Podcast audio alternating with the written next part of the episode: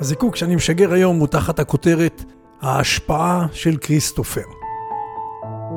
ג'ים סטומבול הוא אלוף אולימפי בהרמת משקולות, זוכה בפרס האיימי היוקרתי שניתן על הסתיינות בתוכניות טלוויזיה בארצות הברית. הוא מרצה מאוד מבוקש שם. ג'ים הוא עיוור בשתי עיניו. בהרצאה שלו הוא מתייחס לשאלה שהוא נשאל רבות, מי השפיע ביותר על חייך? וכך הוא מספר. להזכירכם, אתם על זיקוקין דינור, פודקאסט שמעלה סיפורי חיים קטנים מהחיים של כולנו, שיש בהם חומר למחשבה. מספר לכם בקולו שוק הדינור. אז הנה מה שמספר ג'ים סטובול. כשהייתי בן 17 נדרשתי לבדיקות רפואיות לצורך הרשמה לקולג' ולאחר בדיקות עיניים שגרתיות התקבצו שלושה רופאים למולי ובישרו לי לחרדתי שאני עומד מתישהו לאבד את ראייתי. עולמי חרב עליי.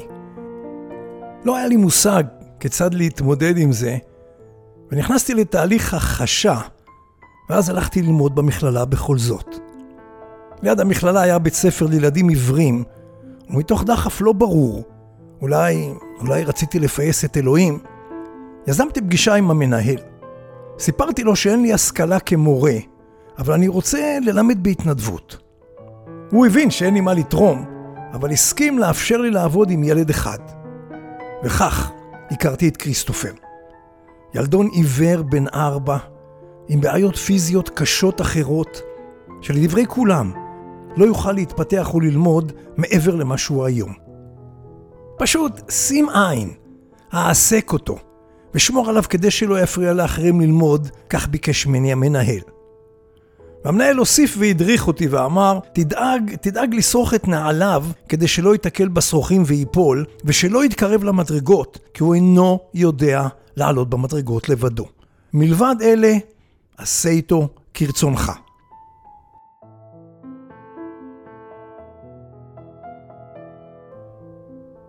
פגשתי את כריסטופר. קטן, צנום, ואז אמרתי לו, תשמע ילד, לפני שאני אעזוב כאן, ולא משנה כמה ימים או שנים זה ייקח, תוכל לעשות לפחות שני דברים.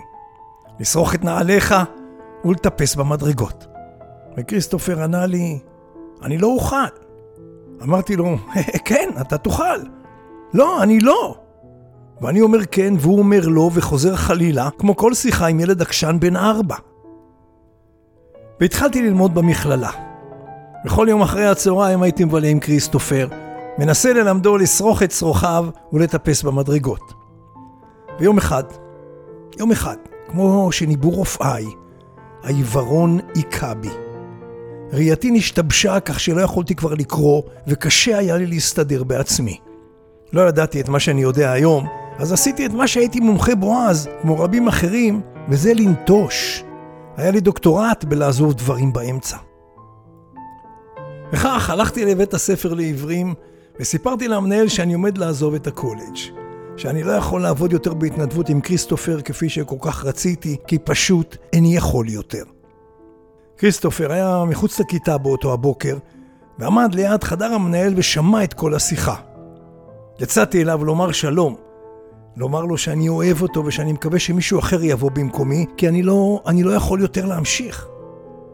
כריסטופר הסתובב אליי, הרים את ראשו אליי ואמר, כן, אתה כן יכול.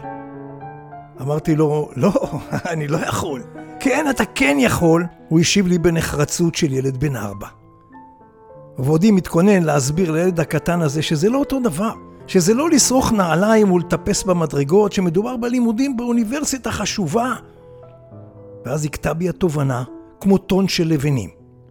או שעליי לקום ולעשות משהו עם החיים שלי, או שעליי להפסיק לשקר לילד הזה. כי אם זה עובד עם שריכת צרוכים ועם טיפוס במדרגות, אז זה עובד גם עם סיום אוניברסיטה ועם קריירה ועסקים. שלוש שנים לאחר השיחה הזו סיימתי את לימודיי בקולג' בהצטיינות עם שני תארים. ובאותו השבוע הייתה לי זכות גדולה לראות את אחד הדברים האחרונים שעוד זכיתי לראות בעיניי. ראיתי את כריסטופר בן השבע מטפס לבדו על גרם מדרגות, מתיישב על המדרגה העליונה ושורך מול עיניי הכלות את השרוכים בשתי נעליו. זה האדם. זה האדם מכל המפורסמים, הספורטאים, הפוליטיקאים שהכרתי לאחר מכן, שהשפיע על חיי. ילד בן ארבע, שחדר לחיי, ובמשך שלוש שנים לימד אותי את החוכמה הנושנה. לא משנה מהו החלום שמפעפע בך, התשובה היא, כן, אתה יכול. החלום לא היה בתוכך, אם לא הייתה לך את היכולת להשיג אותו. שישה שבועות לאחר מכן, כריסטופר נפטר מגידול במוח, שהיה גם כנראה הסיבה לעיוורון שלו.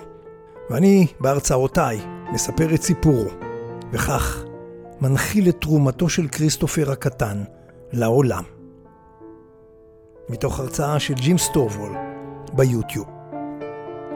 ואם המשפט "כן אתה יכול" של כריסטופר מזכיר לכם את המשפט המפורסם כל כך של ברק אובמה, לא יודע, יש לי הרושם שהמשפט הזה עוד נוצר לפני אובמה.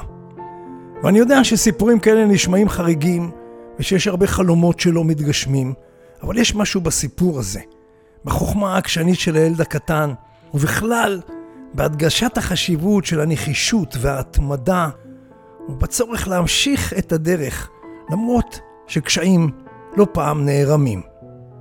זיקוקין דינור, שוק הדינור.